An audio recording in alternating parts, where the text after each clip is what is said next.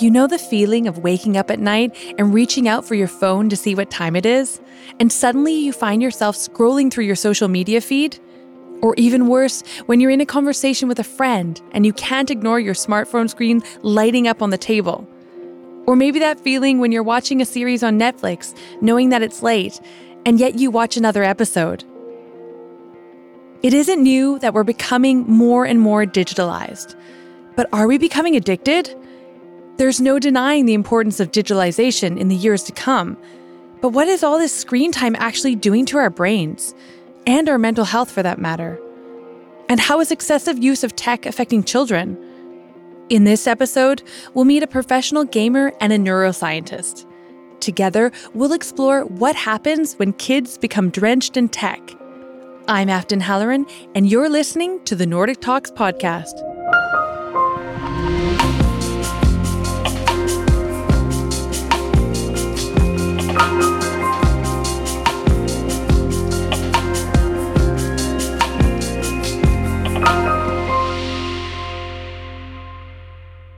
When the COVID 19 pandemic hit, schools around the world, from Shanghai to Seattle to Santiago de Chile, had to send their students home. But the teaching didn't stop. Instead, kids across the planet have been spending hours every day in online schooling, all alone in front of the computer. Suddenly, chatting with friends during breaks and after school activities was replaced by social media platforms and online games. As adults, we've gotten used to remote working and online meetings. But what about our kids? How is this affecting them? Are they becoming tech addicted? We give you a role, we give you quest, we give you reward when you're successful, we help you raise your level. And all this RPG kind of uh, vocabulary is getting slowly into the education. And I think that's one of the very good side because in games, we know how to keep people engaged. And being engaged can be too engaged, but for education, when you're engaged, it can also be positive. We are really seeing, you know, biological changes in the brain uh, as we watch too much screen. These voices belong to Julien Barres and Kim Mouridsen. Julien is a professional gamer and vice president of Tencent Gaming, and Kim is a professor at Aarhus University in Denmark. While they're miles apart, this encounter is live streamed from a Nordic Talks event held in a virtual reality conference room.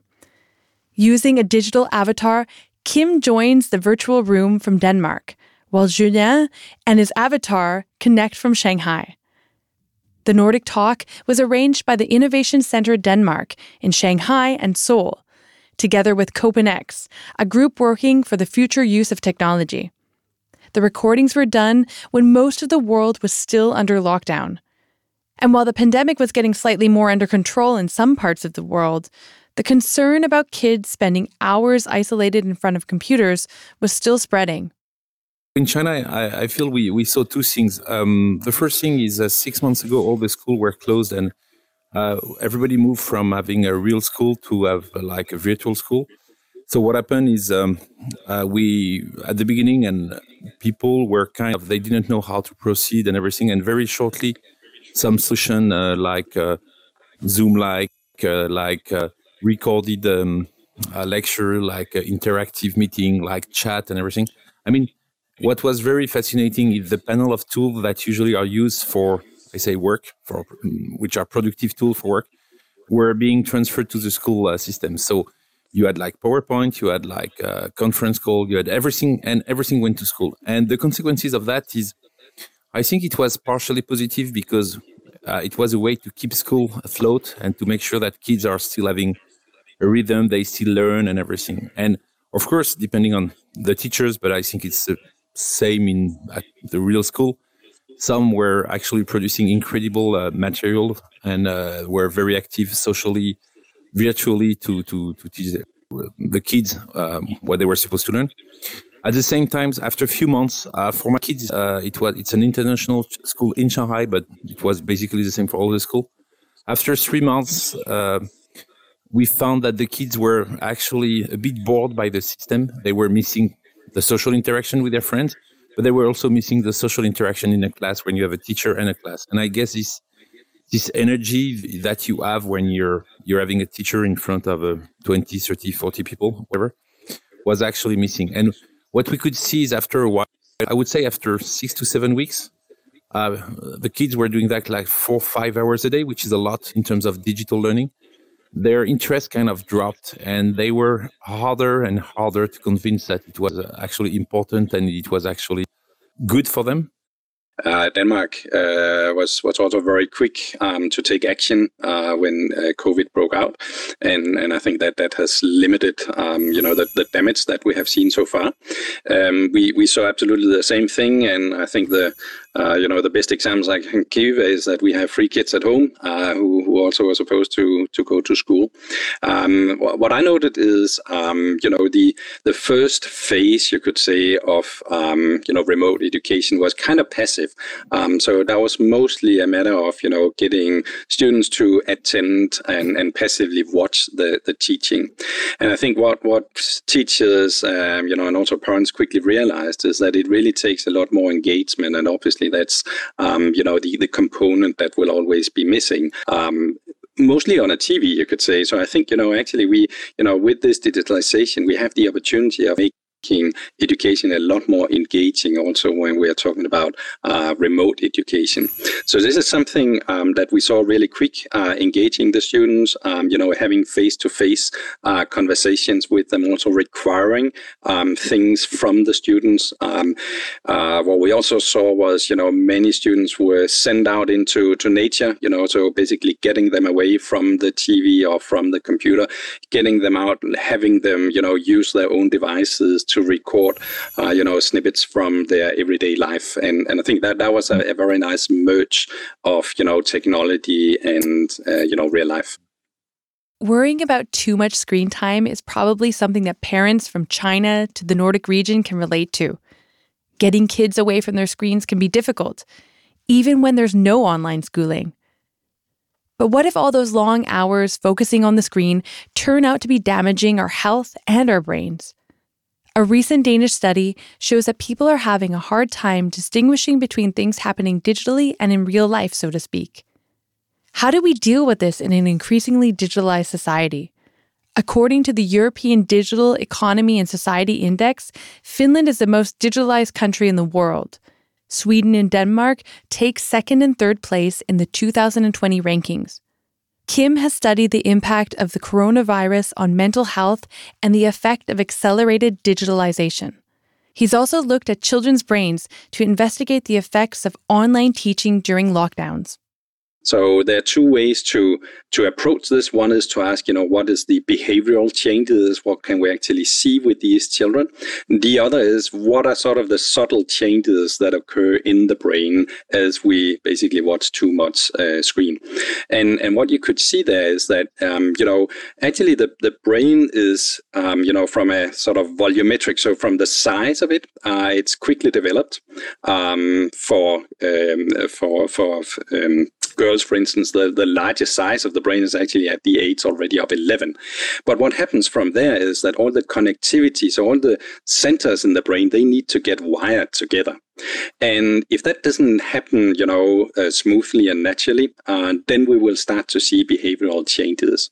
And what the images showed were actually that that this um, connectivity, the connection between the brain regions, was suffering, and especially was suffering between language areas. So we have several language areas in the brain, and what we saw was that it actually correlated with a poorer performance in language tests. But it also uh, influences the speed of our processing. So you could say our mental agility or, or power also suffers with increased, um, uh, you know, screen time. So we are really seeing, you know, biological changes in the brain uh, as we watch too much screen. Biological changes in the brain? That sounds kind of scary. But there must be something positive about digital learning, right? I think games should be integrated in uh, learning because uh, what game are very good at, and they have many downsides, and we, we, that's not the point to discuss about them tonight. But what game are good at is about giving you a challenge with risk and uh, reward.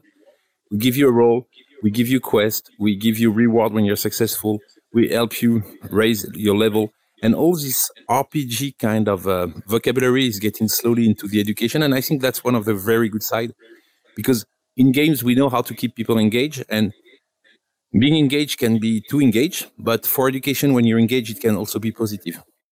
It's actually a, a, really good point, I think, uh, Julien, you're making that, um, you know, this uh, about, you know, stimulating and, and engaging kids to to learn something, to do something. And then you mentioned uh, reward, uh, sort of, you know, the, the, the aim of that and sort of the reinforcement mechanism, you could say. And, you know, that that's a very critical mechanism and it's actually critical for, for memory and for learning. Um, it turns out we don't have certain neurotransmitters that are stimulated as we engage in an activity that it doesn't stick uh, you know. So we can all remember what we did at you know certain key points in our life and that's that's because there was a stimulation of certain neurotransmitters. Where we need to be um, i guess cautious is that this sort of reward seeking behavior uh, is actually one that you know kids are very exposed to, and their brains are very sensitive um, to this. So we know that in addiction, for instance, this is sort of an, an overstimulation, you could say, of the re- reward system, or the reward system is getting out of tune or out of sync. And so kids, for instance, they are especially vulnerable um, to this. So they don't have sort of the mental filters that we as adults do.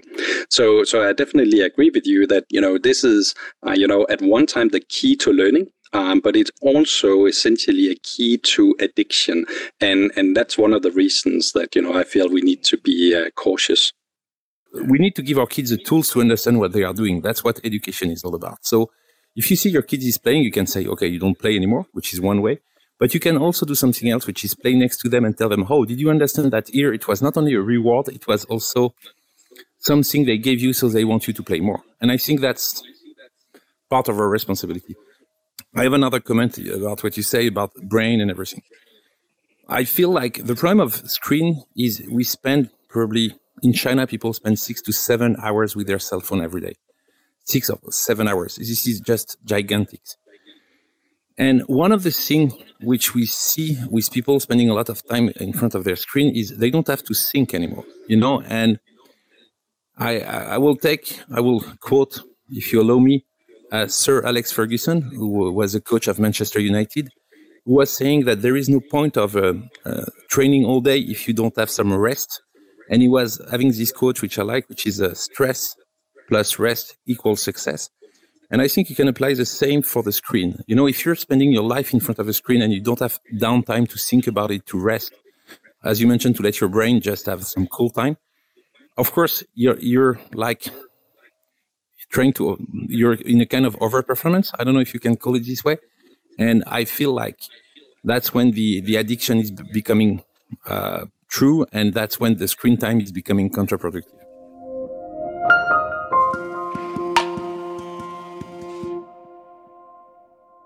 I remember playing video games as a kid. I loved the feeling of winning and the excitement of competing. But it never occurred to me that getting a reward wasn't necessarily a good thing. It's a balancing act. So, you know, it's a key to addiction, but it's also a key to learning. So, as with many other things in life, it needs to be used with moderation.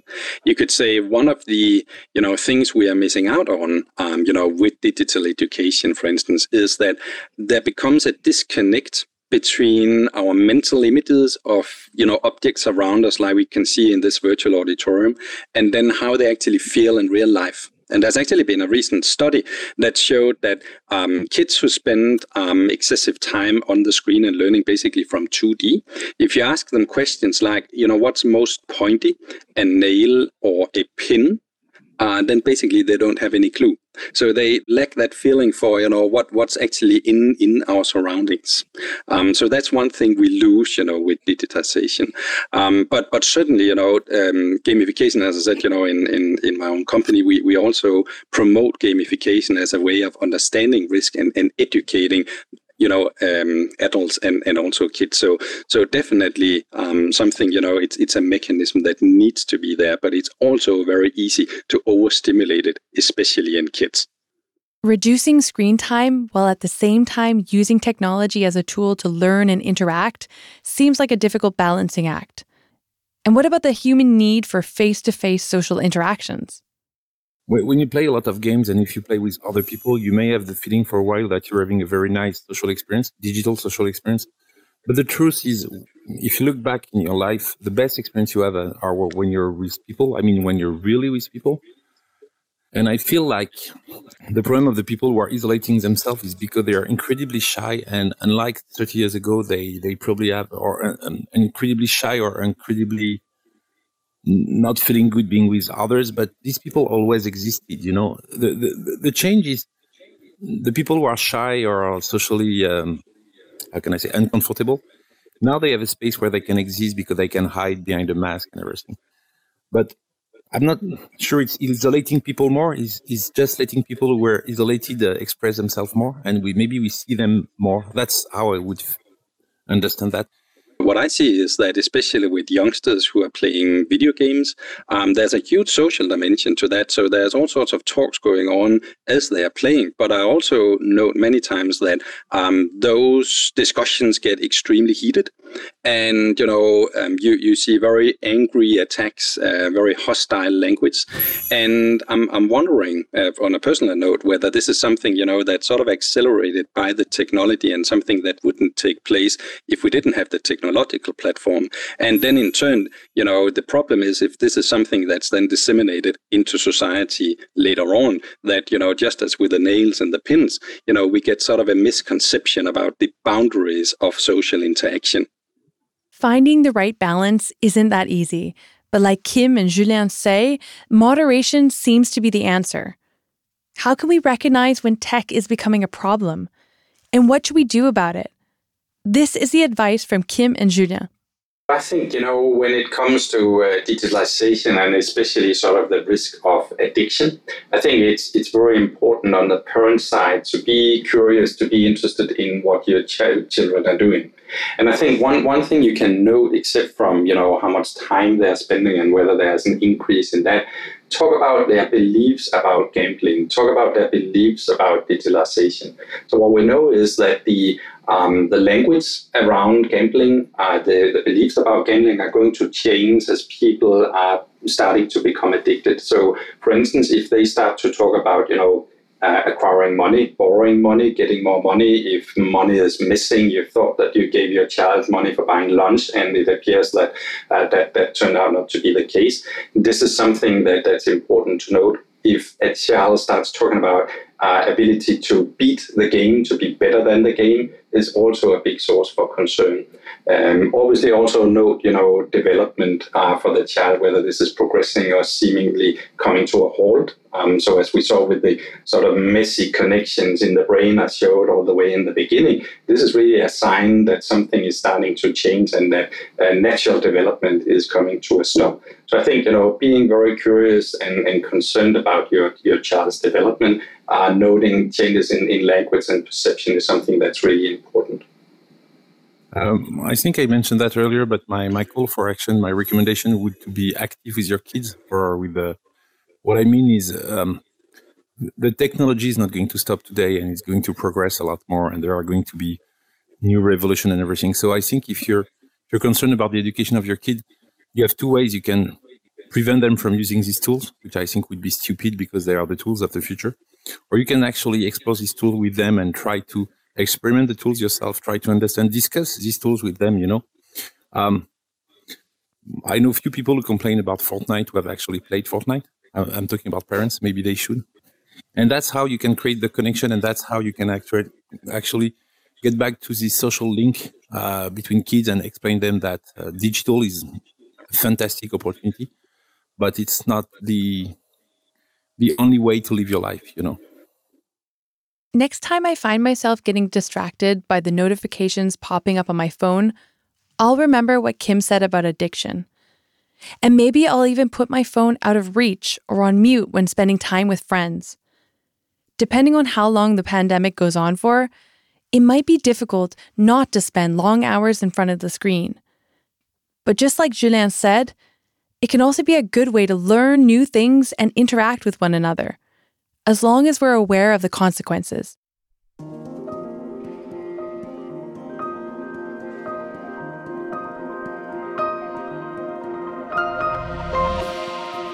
Check out our website, NordicTalks.com, where you can read more about all the people that you meet in this podcast. I'm Afton Halloran. Thanks for listening.